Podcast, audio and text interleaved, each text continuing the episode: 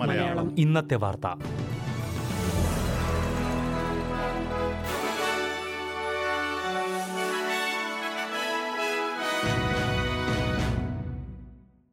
നമസ്കാരം. S B S Malayalam ഇന്നത്തെ വാർത്തയിലേക്ക് സ്വാഗതം. ഇന്ന് രണ്ടായിരത്തി ഇരുപത്തിരണ്ട് ഏപ്രിൽ ഇരുപത്തിയാറ് ചൊവ്വ. വാർത്തകൾ വായിക്കുന്നത് Diju Sivadas.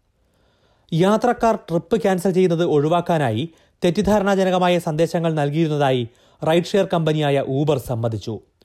ഊബറിനെതിരെ Australian competition and consumer commission federal കോടതിയിൽ നൽകിയ കേസിലാണ് ഈ കുറ്റസമ്മതം. ഇരുപത്തിയാറ് മില്യൺ ഡോളറിന്റെ പിഴ ഊബറിന് നൽകണമെന്നാണ് കോടതിയിലെ കേസ്. രണ്ടായിരത്തി പതിനേഴ് ഡിസംബർ മുതൽ രണ്ടായിരത്തി ഇരുപത്തൊന്ന് സെപ്റ്റംബർ വരെ ഇത്തരം തെറ്റിദ്ധരിപ്പിക്കുന്ന സന്ദേശം നൽകിയെന്നാണ് ഊബർ സമ്മതിച്ചത്. യാത്ര ബുക്ക് ചെയ്ത് അഞ്ച് മിനിറ്റിനുള്ളിൽ അത് ക്യാൻസൽ ചെയ്താൽ ഫീസൊന്നും ഈടാക്കില്ല എന്നാണ് ഊബറിന്റെ നയം. എന്നാൽ ഈ സമയത്ത് യാത്ര ക്യാൻസൽ ചെയ്യാൻ ശ്രമിക്കുന്നവർക്ക് ചെറിയ ഫീസ് ഈടാക്കും എന്ന രീതിയിൽ സന്ദേശങ്ങൾ നൽകിയിരുന്നു. ഇത് കാണുന്ന പല യാത്രക്കാരും യാത്ര ക്യാൻസൽ ചെയ്യുന്നതിൽ നിന്ന് പിന്മാറും. ഇരുപത് ലക്ഷത്തിലേറെ ഓസ്ട്രേലിയൻ യാത്രക്കാർക്ക് ഇത്തരം തെറ്റായ സന്ദേശം ലഭിച്ചിട്ടുണ്ടെന്ന് എ ട്രിപ്പിൾ സി ചൂണ്ടിക്കാട്ടി. വെസ്റ്റേൺ ഓസ്ട്രേലിയയിലും സുപ്രധാന കോവിഡ് നിയന്ത്രണങ്ങളിൽ ഇളവ് പ്രഖ്യാപിച്ചു. മറ്റു സംസ്ഥാനങ്ങളെല്ലാം നിയന്ത്രണങ്ങൾ ഇളവ് ചെയ്തപ്പോഴും കടുത്ത നിയന്ത്രണങ്ങൾ തുടർന്ന സംസ്ഥാനമായിരുന്നു വെസ്റ്റേൺ ഓസ്ട്രേലിയ. ഭൂരിഭാഗം സ്ഥലങ്ങളിലെയും മാസ്ക് നിയന്ത്രണങ്ങൾ വെള്ളിയാഴ്ച മുതൽ അവസാനിക്കുമെന്ന് സംസ്ഥാന സർക്കാർ അറിയിച്ചു. മറ്റു സംസ്ഥാനങ്ങളിൽ നിന്ന് വെസ്റ്റേൺ ഓസ്ട്രേലിയയിലേക്ക് എത്തുന്നവർക്ക് ഏർപ്പെടുത്തിയിരുന്ന നിയന്ത്രണങ്ങളും പിൻവലിക്കും. ഇതോടൊപ്പം ക്ലോസ് കോൺടാക്റ്റുകൾക്കുള്ള ഐസൊലേഷൻ നിബന്ധനയും വിവിധ സ്ഥലങ്ങളിലെ വാക്സിനേഷൻ പരിശോധനയും അവസാനിപ്പിക്കുന്നുണ്ട്.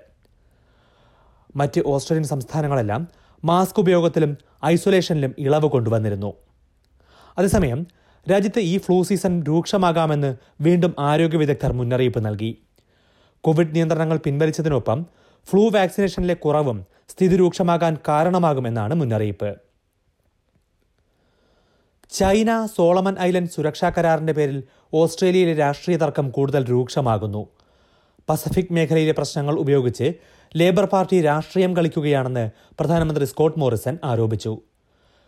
ലേബർ ഉയർത്തുന്ന ആരോപണങ്ങളിൽ നിന്ന് നേട്ടമുണ്ടാക്കുന്നത് ചൈനീസ് സർക്കാർ മാത്രമാണെന്നും മോറിസൺ പറഞ്ഞു. സോളമൻ ഐലൻഡുമായി ചൈന സുരക്ഷാ കരാർ ഒപ്പുവെച്ചത് സ്കോട്ട് മോറിസൺ സർക്കാരിന്റെ വിദേശകാര്യ നയങ്ങളുടെ പരാജയമാണ് എന്നായിരുന്നു ലേബർ നേതാവ് ആന്റണി അൽബനീസിയുടെ ആരോപണം. ഇത് ഓസ്ട്രേലിയൻ സുരക്ഷയെ ബാധിച്ചുവെന്നും അൽബനീസി ആരോപിച്ചിരുന്നു. പസഫിക് രാജ്യങ്ങളുമായുള്ള ബന്ധം കൂടുതൽ മെച്ചപ്പെടുത്താൻ നടപടിയെടുക്കുമെന്നാണ് ലേബർ നൽകിയിട്ടുള്ള തെരഞ്ഞെടുപ്പ് വാഗ്ദാനം. നാലു വർഷത്തേക്ക് അഞ്ഞൂറ്റി ഇരുപത്തി അഞ്ച് മില്യൺ ഡോളറാണ് ഇതിനായി ലേബർ പ്രഖ്യാപിച്ചിരിക്കുന്നത്. ഫ്രഞ്ച് പ്രസിഡന്റ് സ്ഥാനത്തേക്ക് വീണ്ടും തെരഞ്ഞെടുക്കപ്പെട്ട ഇമാനുവൽ മക്രോണിനെ അഭിനന്ദിച്ച സ്കോട്ട് മോറിസന് സോഷ്യൽ മീഡിയയിൽ പരിഹാസ വർഷം കഴിഞ്ഞ വർഷം ഇരു നേതാക്കളും തമ്മിലുണ്ടായ പരസ്യമായ അഭിപ്രായ വ്യത്യാസങ്ങൾ ചൂണ്ടിക്കാട്ടിയാണ് ട്വിറ്റർ ഉപയോക്താക്കൾ രംഗത്തെത്തിയത്. തെരഞ്ഞെടുപ്പിൽ ജയിച്ച മക്രോണിനെ അഭിനന്ദിച്ചുകൊണ്ട് ഇന്ന് രാവിലെയാണ് സ്കോട്ട് മോറിസൺ ട്വീറ്റ് ചെയ്തത്. സ്വതന്ത്ര ജനാധിപത്യത്തിന്റെ വിജയമാണ് ഇതെന്നായിരുന്നു മോറിസന്റെ ട്വീറ്റ്. എന്നാൽ ഫ്രാൻസുമായുള്ള അന്തർവാഹിനി കരാർ ഓസ്ട്രേലിയ ഉപേക്ഷിച്ചതും ഇതിനു പിന്നാലെ ഇരു നേതാക്കളും തമ്മിലുണ്ടായ തർക്കവും നിരവധി പേർ ചൂണ്ടിക്കാട്ടി.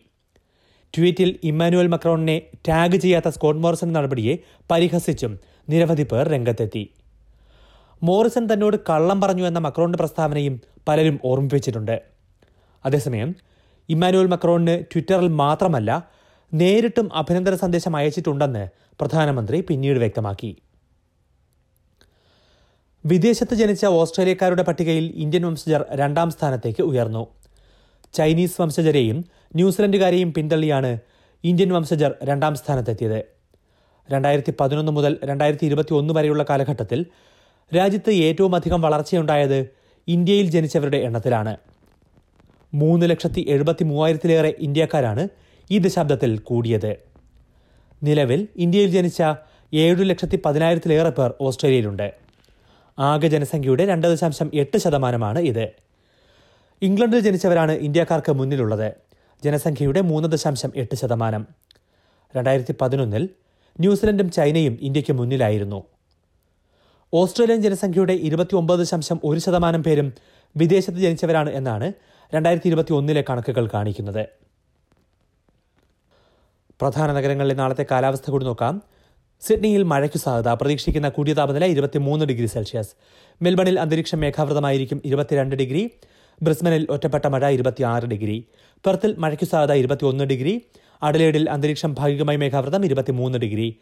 ഹോബാട്ടിൽ വൈകിട്ട് മഴ ഇരുപത് ഡിഗ്രി. ക്യാൻബറയിൽ ഒറ്റപ്പെട്ട മഴ പത്ത് പത്തൊൻപത് ഡിഗ്രി. ഡാർവിനിൽ മഴയ്ക്കു സാധ്യത പ്രതീക്ഷിക്കുന്ന കൂടിയ താപനില മുപ്പത്തിമൂന്ന് degree Celsius. S B S Malayalam ഇന്നത്തെ വാർത്ത ഇവിടെ പൂർണമാകുന്നു. ഇനി നാളെ വൈകിട്ട് ആറു മണിക്ക് അടുത്ത വാർത്താ ബുള്ളറ്റിൻ കേൾക്കാം. ഇന്നത്തെ വാർത്ത വായിച്ചത് ദിജു ശിവദാസ്.